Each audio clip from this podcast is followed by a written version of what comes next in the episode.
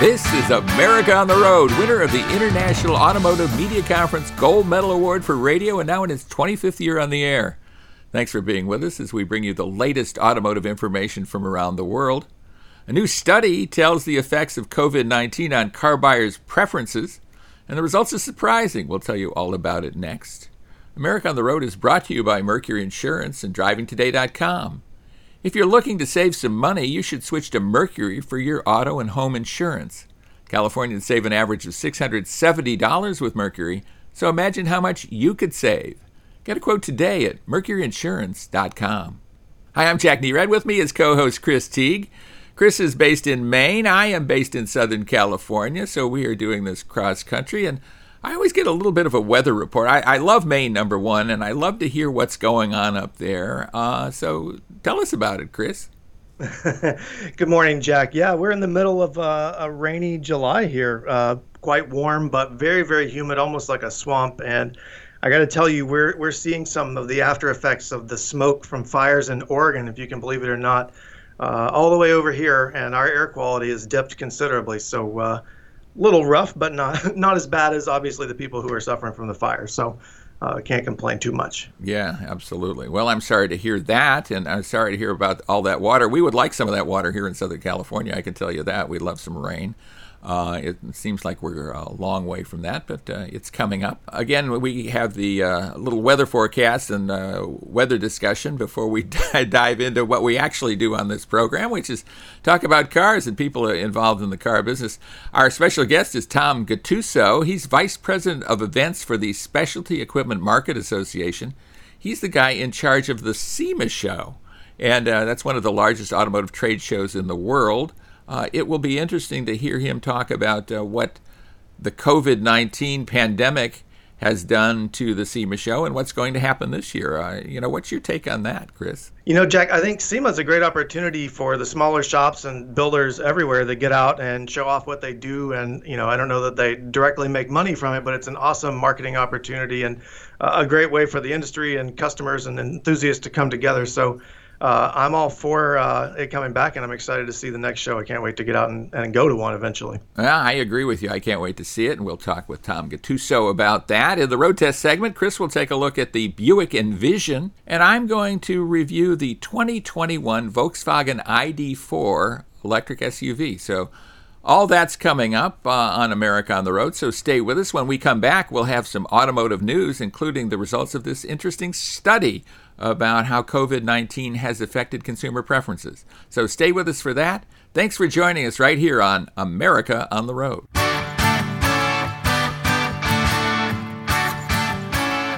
Welcome back, everybody, to America on the Road with Chris Teague, Jack Nerad back with you, and it is our news segment. A lot going on driving news wise this time around, and of course, uh, we can't stop uh, feeling the effects of COVID 19, and it certainly has affected the way people have considered vehicles going forward. And Chris, I think you have a news story on that, don't you? I do. This is a JD Power story that came out last week. It was a look at the 2020 U.S. automotive brand loyalty, um, where they take a look at people who trade in a vehicle to buy a new one of the same make, not necessarily the same model. Um, and on the uh, luxury side of the table, Lexus was the highest. That they found that around 48% of customers returned to buy another uh, Lexus, and then Mercedes Benz and BMW and Porsche and Audi on that side. But Subaru uh, was the highest brand overall, and that also the highest among mass market brands with Toyota and Honda uh, right behind. But the interesting thing that the study found was uh, that these, you know, these numbers are increases of the uh, compared to the year before, which means that uh, during the pandemic and COVID-19, people fell back on the dealers and the brands that they were most uh, comfortable with as opposed to trying to go out and find a new dealer, a new brand, and test drive and all those those things. Uh, so, Jack, what do you think about all this? It's uh, it's very interesting to me, and I think the autom- automakers are capitalizing on it with incentives too. Yeah, I think it is fascinating, and it, it just shows you the uh, far-reaching effect of COVID nineteen, and, and certainly of the lockdowns, because it's obvious that it became much easier for people to just buy from the same brand they had bought from before or leased from than going around and shopping. It, it really limited the amount of shopping. It was to the benefit of those car makers that uh, have biggest market share, of course, and uh, it was very difficult, I think, for any kind of challenging brand who is looking to gain market share. So uh, you saw a lot of stasis in the market and, and people sticking with the brands that they had. And of course, that favors the, the, the big brands uh, that have the most sales to begin with. Yeah, and like I said earlier, it's interesting to see how the automakers are responding. You know, I think uh, having written a few lease deals studies over the past few weeks, uh, brands like Cadillac have really neat lease deals for returning customers. So they're they're on the lookout for these people, uh, even though we're on kind of the tail end of the pandemic now. Hopefully.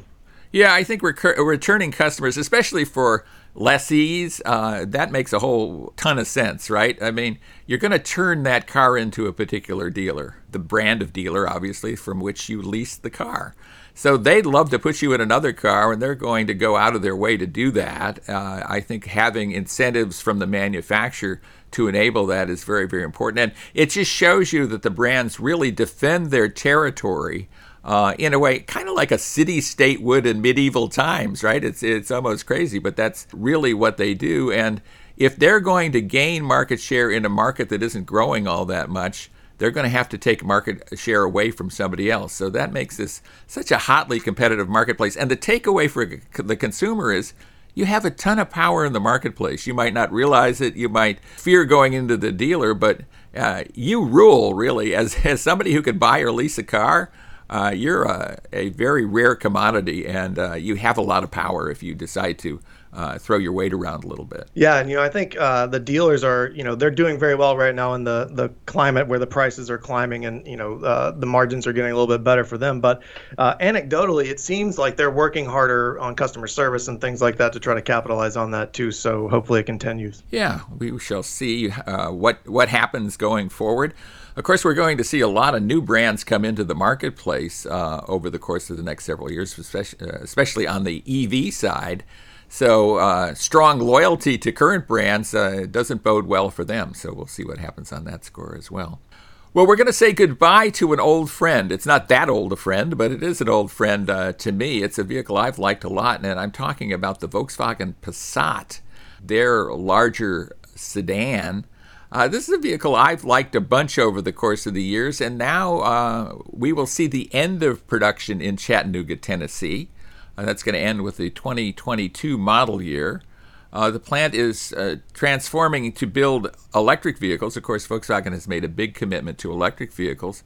What was your take on the Passat overall, Chris? I always enjoyed it, and I think the people who bought it uh, enjoyed it, or the people who you know returned to Volkswagen. Speaking of brand loyalty, but uh, it just here at least it always seemed like it was an also ran to the Accord, the Camry, uh, and even like the Hyundai Sonata. But uh, you know, it was a, a, solid car for what it was, and a pretty good value for the money. Yeah, I think one of the big benefits of the Passat, and it's still a big benefit, you're going to be able to buy a 2021 and 2022. So uh, pay attention to this.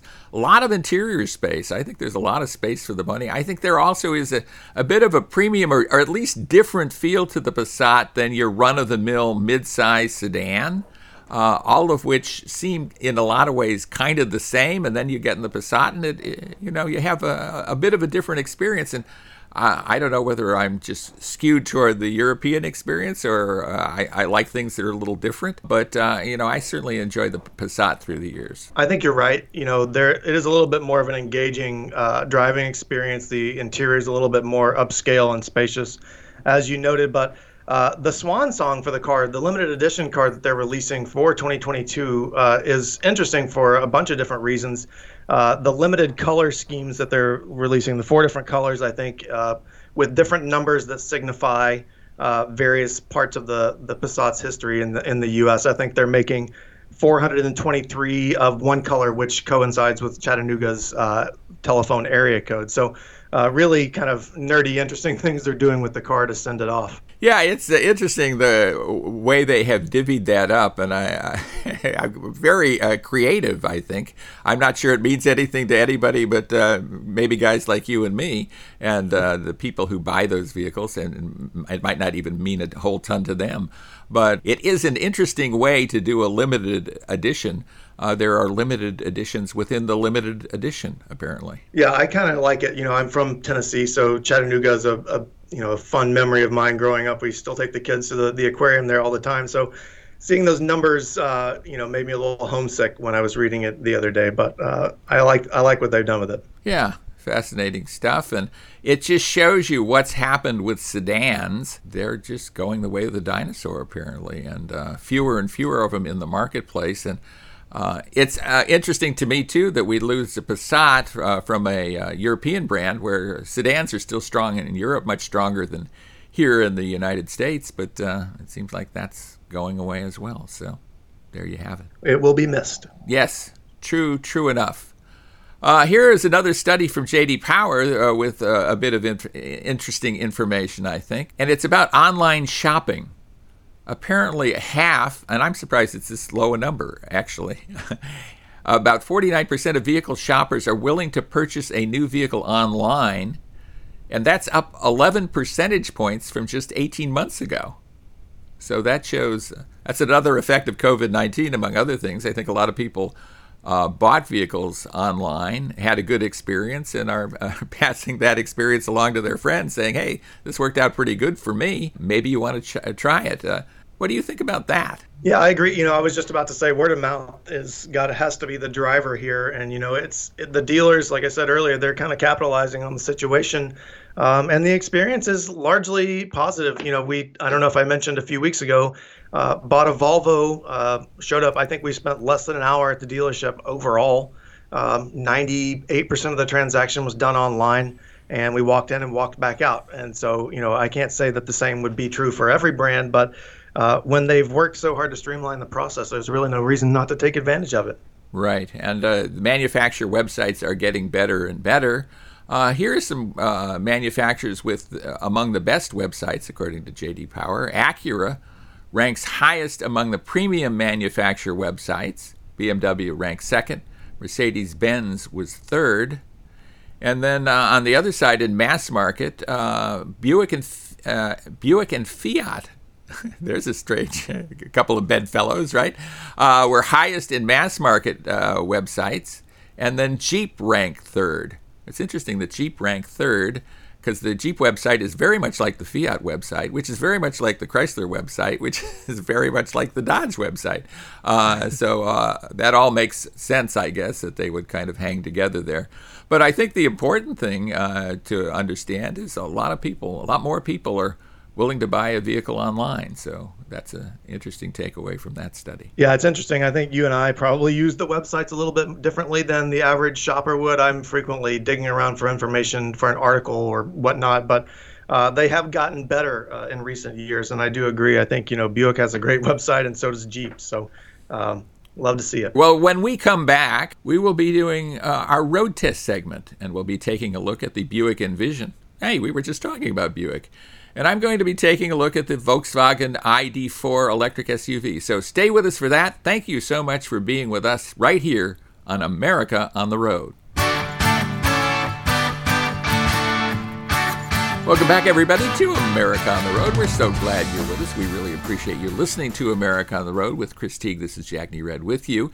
And it is road test time. We're really excited about the vehicles we are road testing this time around. Chris, tell us a bit about the uh, Buick Envision that you were driving. Yeah, Jack, I spent the week in the uh, 2021 Buick Envision, uh, the mid range Essence trim. It's one of three that is offered for 2021. The other uh, two are the preferred, which is the entry level trim at around $33,000. And then the very top of the line, very fancy plush Avenir trim, which is uh, right around 41500 um, my Essence trim came in and right under forty thousand dollars with options. It had very nice uh, leather interior with uh, heating, a heated steering wheel, uh, 10.2 inch infotainment screen that runs uh, Apple CarPlay, Android Auto, and uh, it's very similar. The software uh, in Buick is to Chevrolet, which is the Infotainment 3, I believe is what they're calling it. But it's very simple, very straightforward, easy to use when the vehicle's in motion, so there's not a lot of distraction there. Uh, but as I said earlier, the Envision's all new for 2021. It's got a beautiful outside styling. They smoothed out the lines and, and really gave it a handsome shape. Everything's very clean. Inside is much the same story. Uh, nice sweeping lines. The cockpit is all oriented toward the driver. uh, which made it a little difficult for my wife to change radio stations from the passenger seat. Uh, but otherwise, I think it was very, very good to have a driver centered uh, cockpit. And the interesting thing here for me, and I'm, going to get your opinion on this, is that uh, with the with the Envision, it's the middle of the road for Buick crossovers. They have the uh, Encore on the, the low end and the Enclave at the top end. Um, and then you know Buick itself is kind of the the middle of the road brand that straddles premium and uh, mainstream brands, and the Envision kind of has that feel to it. It's got a mix of different materials and uh, some nice, some sort of low rent. Uh, but what's your take on Buick in general and how this is kind of fit together? I don't know if you've driven the Envision, Jack. Well, Buick is fascinating, and I think the Envision is fascinating uh, within Buick. Uh, one uh, one of the things to keep in mind about Buick is it it probably would not be around as a brand if it weren't for China. Buick is a big brand in China.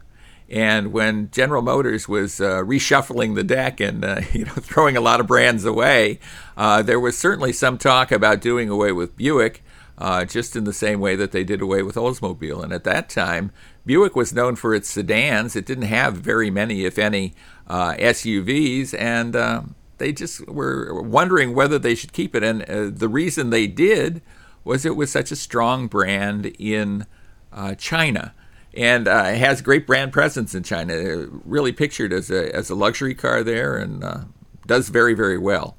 So uh, flash forward, and we have the Buick Envision, uh, which has a lot of Chinese roots to it, uh, built in China. And a mixture of Chinese and American influences. It's just a, kind of an interesting confluence, I guess, or, or coming together of various things in in that vehicle. I agree, and that's part of why I broached the question. Is uh, after I was reading the the label in the door jamb and on the Monroney label, the final assembly point in China, uh, and it struck me. And, you know, Buick itself, uh, I think they've they've done a great job, at least in recent years, of sort of bridging that gap intelligently uh, with features that are upscale, but they've kept the prices pretty reasonable. You know, that like I said, around forty grand for an all-wheel drive crossover. It's not the most spacious in the class. You know uh, 25.2 cubic feet of space behind the second row seats is not all that generous, even when you compare it to something um, in the, the mainstream brand. The Toyota RAV4 has over 37 cubic feet, so quite a bit more. Uh, but it does have, uh, it's very comfortable and it's very quiet. It's very much a Buick. So if that's your thing, I think that uh, there's some decent value to be had here. Yeah, I think so too. I mean, that is such a crowded segment, and you you point out very rightly that Buick kind of straddles it. It's not a luxury brand, but it's not a mass market brand either. It's one of those few premium brands. You might uh, say that GMC, uh, of course, the sister brand of, of Buick, and maybe Acura. Uh, is another brand that uh, that lives in that space. You could maybe make the case even that Mazda lives there, as opposed to being a mass market brand. Uh, but uh, I think interesting what Buick is trying to do, and it, Buick has become basically an SUV brand, and um, most of their volume is with SUVs like the Envision. Yeah, and uh, as you point out, you know, people could view that as a positive thing, the straddling of the the two classes, or, or what would you like to call it, you know, because you have a wider audience. But I also think it's a big challenge for them, and they have to be on their toes because now they're competing with twice as many vehicles, some of which are extremely well uh, received and very very popular. So um, it'll be interesting to watch how the brand goes forward. Absolutely. I think there are blurred lines between mass market and premium, that's for certain. And if you look at them straight up as a value, Buick against, say, a Toyota or Honda, well, maybe the Honda or Buick, or uh, Honda rather, and uh, Toyota uh, might have the value story going for them on the pricing side. But uh, a lot of people want that extra prestige of a of a Buick, especially in the middle of the country. Absolutely, it's a good-looking vehicle. You know, it had a dark, uh, deep navy blue pearl paint job that really, really stuck out. I think it's about five hundred dollars extra, but well worth the dollars if you ask me. Right. I was driving a car. It actually had a, a blue paint job too, and a very good-looking one. Uh, that I think is going to be a um, prestige car for a whole different reason. And I'm talking about the Volkswagen ID4, Volkswagen's first all-electric SUV uh, their global EV. It's built in uh, on a particular electric vehicle architecture that we're going to see more and more and more of. and it's in the world's largest market segment, which is um, one you were just talking about, compact SUVs. So here's another one, but this is all electric, and uh, that alone is fascinating.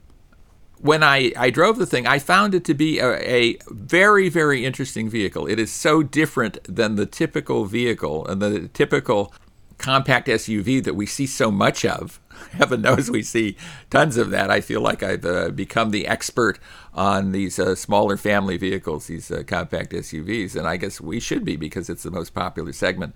Uh, in in base trim and the trim you can get it in right now, the trim I drove it in, uh, it has 201 horsepower and 229 pound feet of torque. That is one advantage of electric motors is you get uh, a lot of torque and you get a lot of torque right now. The range on this vehicle uh, on a charge is uh, supposedly 250 miles or so.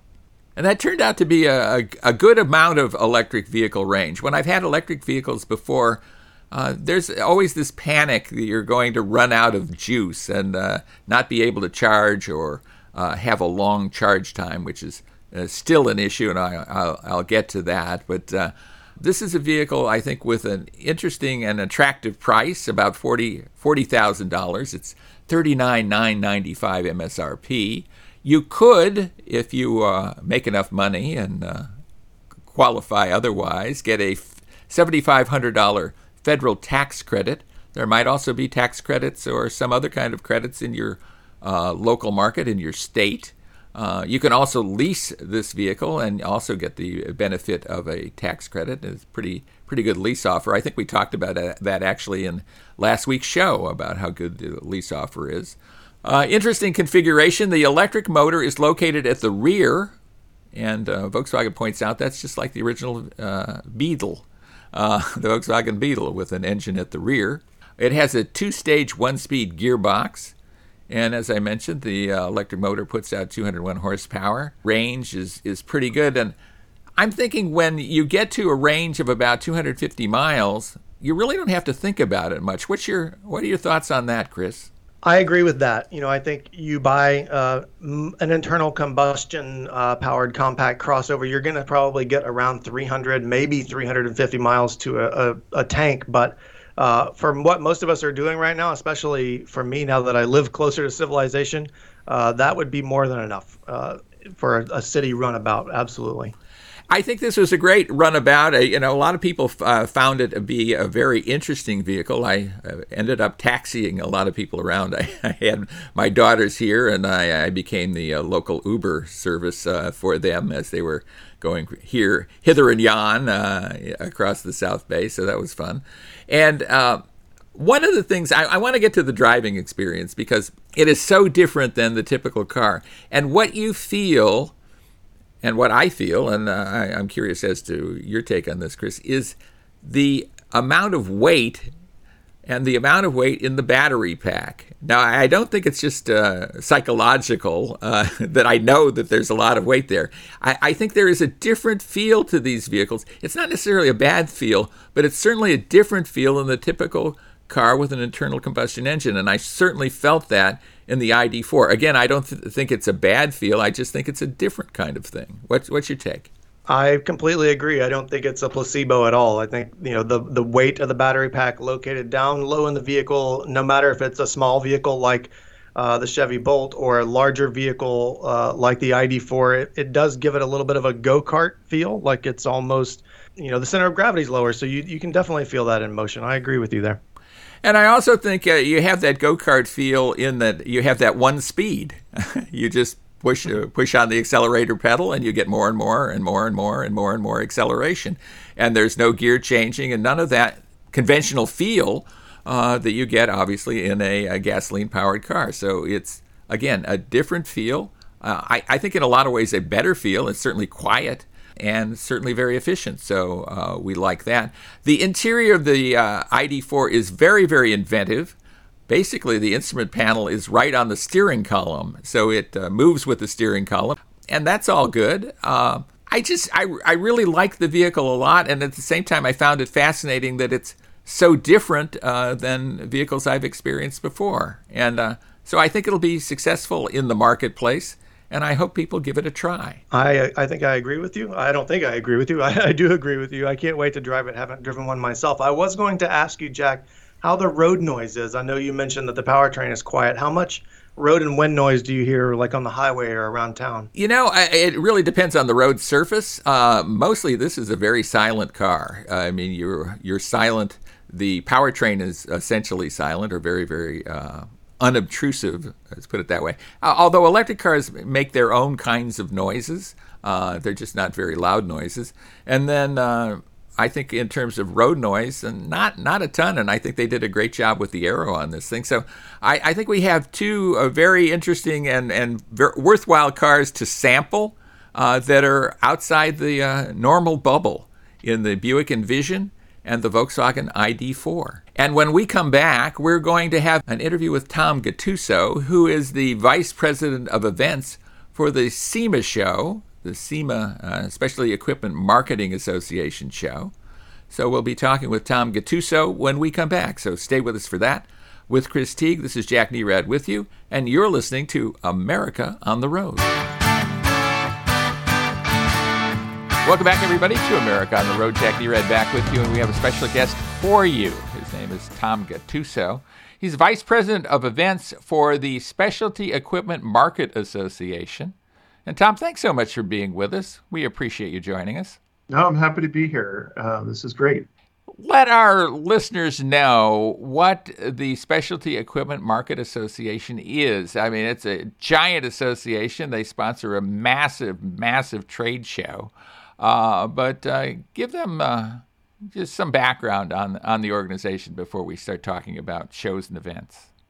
So, our association and Specialty Equipment Market Association, really um, best known probably as SEMA, represents a lot of things automotive, and and really we um, we have a mission statement where our job is to help our member companies succeed, and and our part of the industry is um, aftermarket performance things that you put on your car um, to make it perform better and look better and and and really just be able to enjoy um, the vehicle more.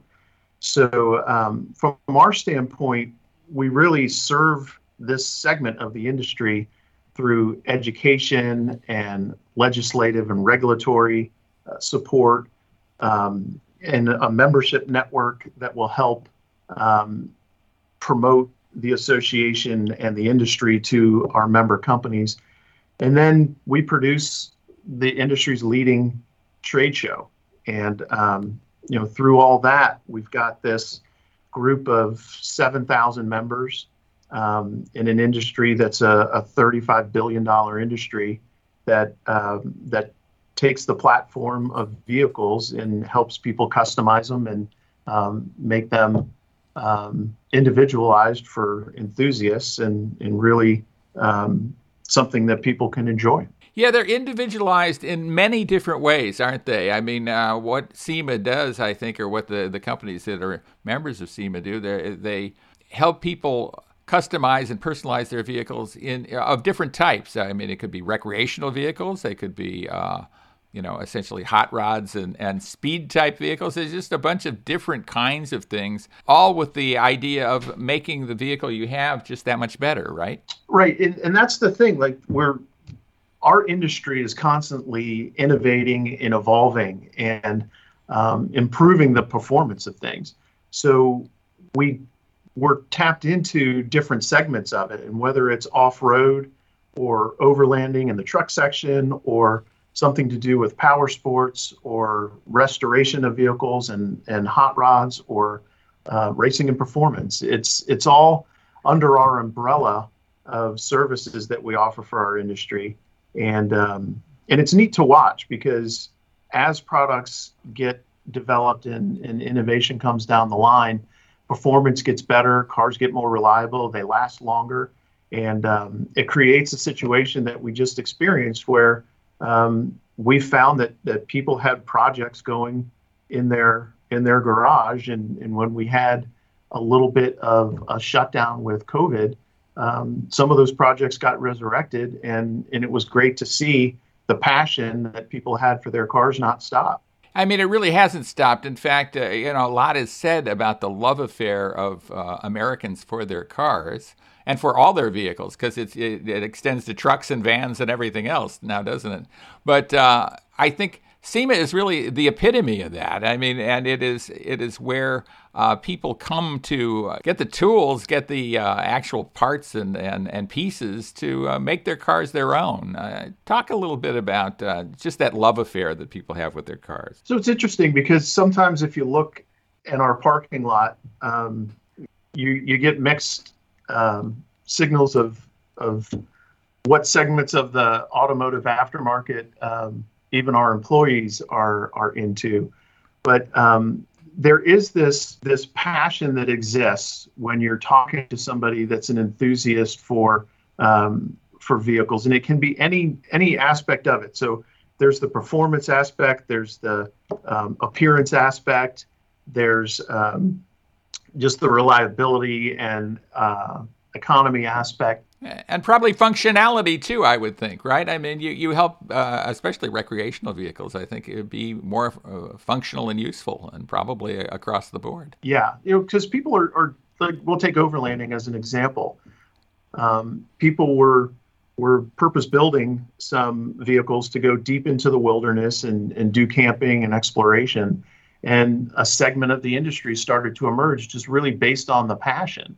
Um, same thing with the racing industry where you're trying to compete and you want to win, and parts break or parts um, aren't as rigid or performing as well as they could. So we have these entrepreneur innovators that develop better parts, start companies, and evolve them into um, exhibits and companies that are on display at the SEMA show. So that passion and that enthusiasm is what really sets it forth. First, you're you're into something and then you find there's ways that it can be improved to make the experience better. And that usually comes down to parts that are developed and you take those parts to market. And and that's kind of the evolution. It starts from an idea to a company. And a lot of the companies that we that we have as our members today started with just a simple idea and a simple product and have evolved into really, really successful businesses. Right. Either we're working out of a garage or somebody's basement or a, a little machine shop in, in the corner of a, uh, a building somewhere, and they have uh, grown to be uh, global companies, massively successful companies. And at the same time, I'm sure you still have uh, essentially kind of smaller ma and pa companies that are member companies that also find and uh, find marketing through the SEMA show uh, probably the most critical kind of marketing they do all year. We do, and and that's that for me is one of the the neat dichotomies to watch because we always have new companies that are developing products and and coming into the industry and into the marketplace, and we have these core companies that have been with us for a long, long time, and it's great to be able to see this evolve. And for our show, if you looked at it in terms of size of booth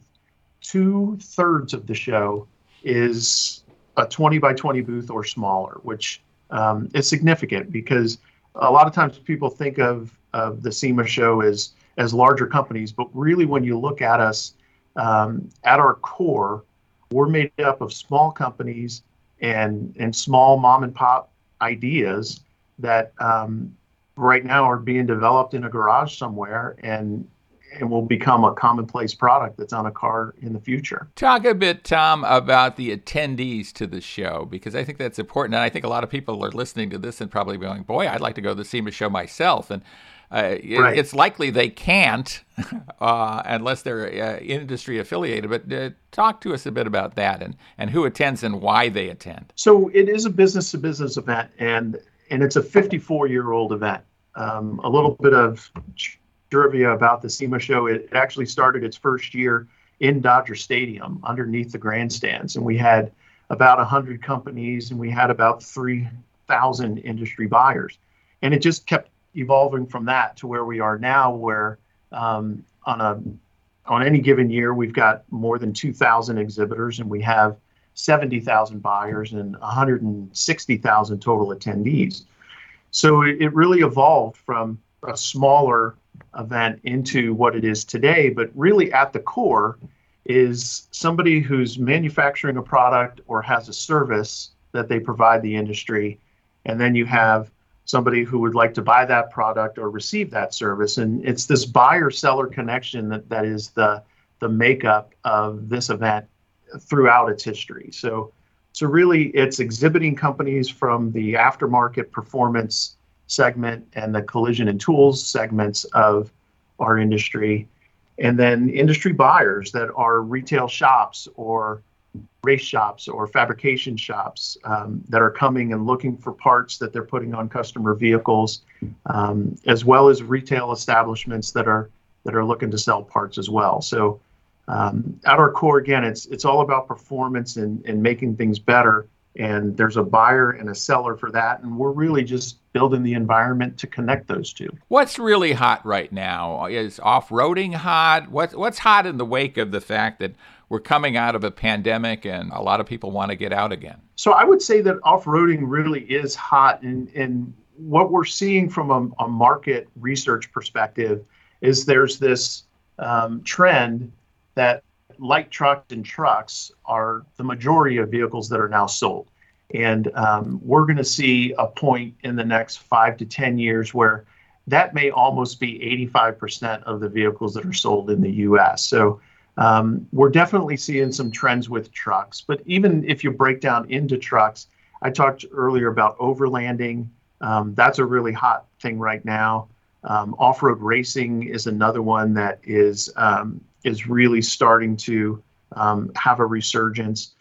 And racing in general, um, we're really close to the racing industry, and, and we you know we started with performance companies that were were centered to a certain extent around drag racing here in Southern California, and um, and racing is is making a resurgence just because there's there's innovation and, and technology happening in and around racing um, that we're mirroring. So when you look at our show and what's new, um, those are the areas that really are um, starting to show some some really good trend lines.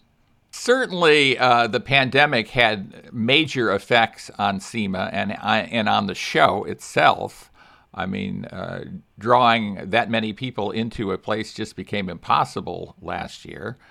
Tell us a bit about the challenges you faced last year, and, and then what you're you're doing this year. So the, it was an interesting process um, to go through what we went through, and, and almost immediately.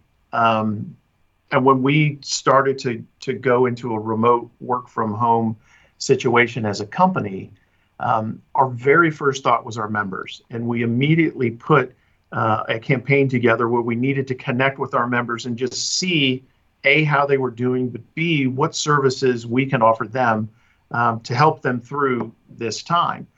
And what we experienced through that was some companies were were doing okay um, the the outlook looked pretty good. And and in the first couple months of um, this COVID, um, I guess retreat, if you will, um, where where companies and people were were working from home.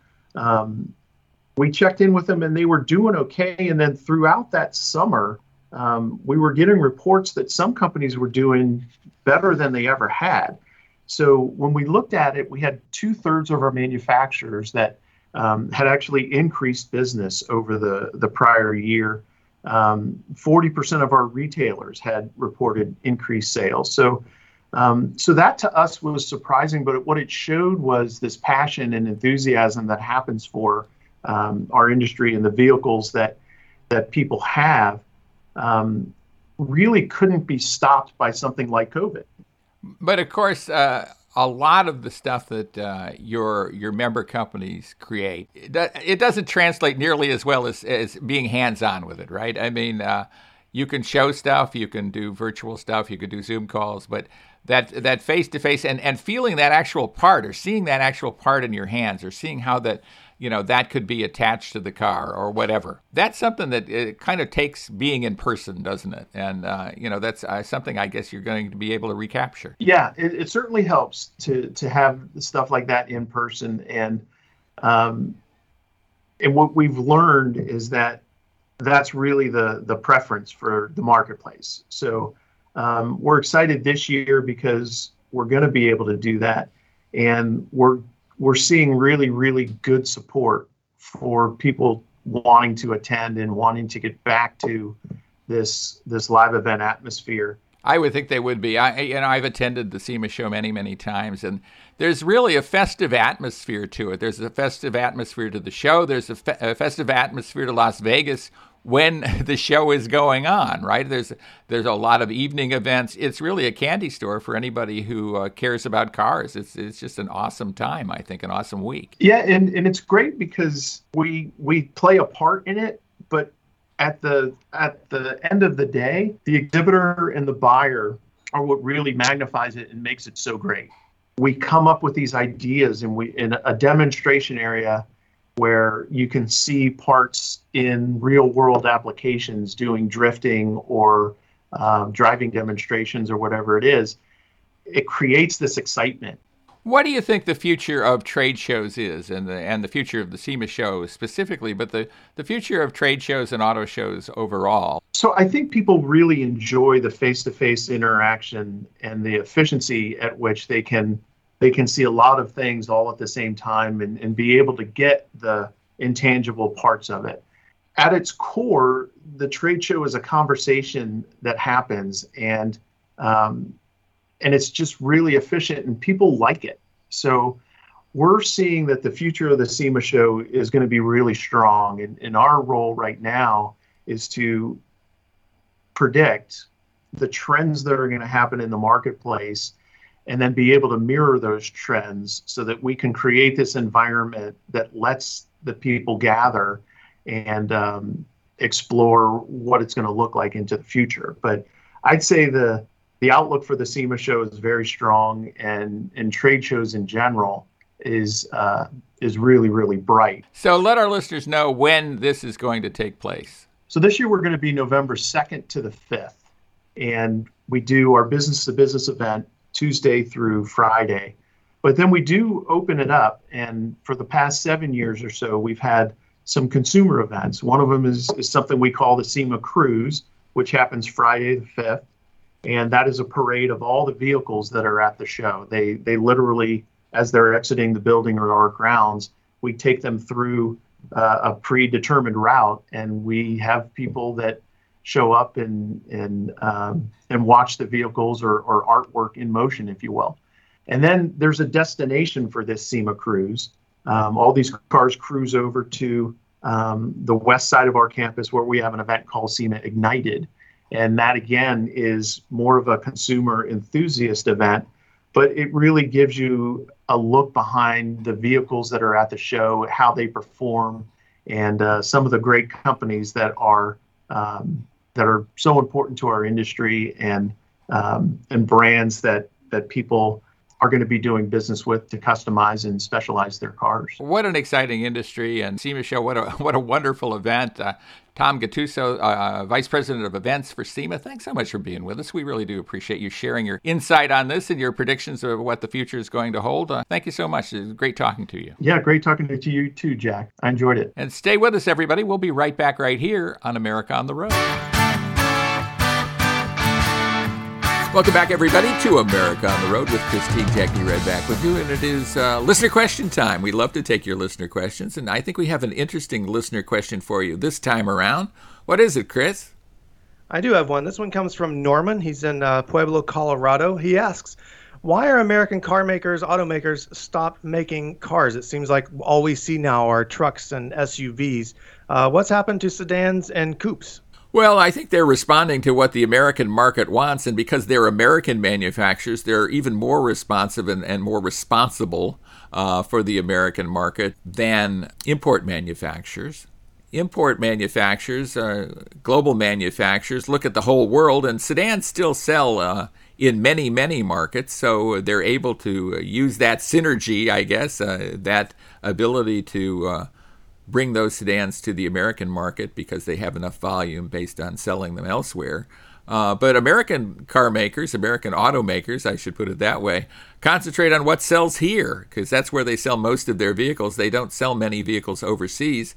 So that's why they concentrate on trucks and SUVs. What are your thoughts on that, Chris? You know, I think that yes. First of all, I agree with what you said. I think it's easy to criticize them because people tend to be nostalgic for things that go away, but.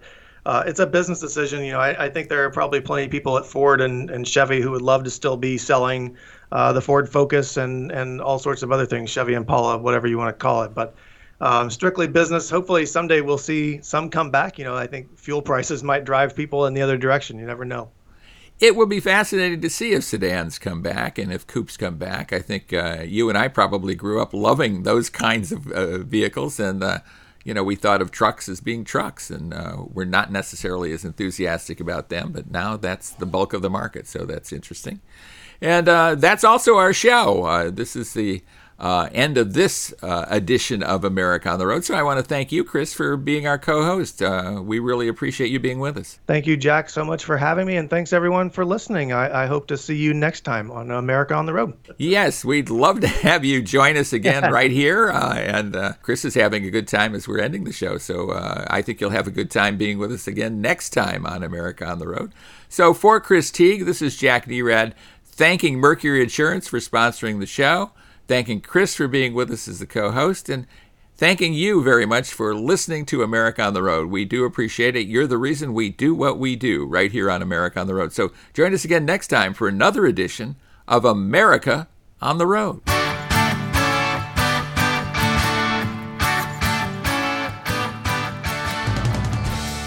America on the Road is brought to you by Mercury Insurance and DrivingToday.com. If you're looking to save some money, you should switch to Mercury for your auto and home insurance. Californians save an average of $670 with Mercury, so imagine how much you could save. Get a quote today at mercuryinsurance.com. And of course, if you're looking to buy a new car, check out Driving Today, where we have all the automotive information for you. Driving Today, the official automotive website of America on the Road.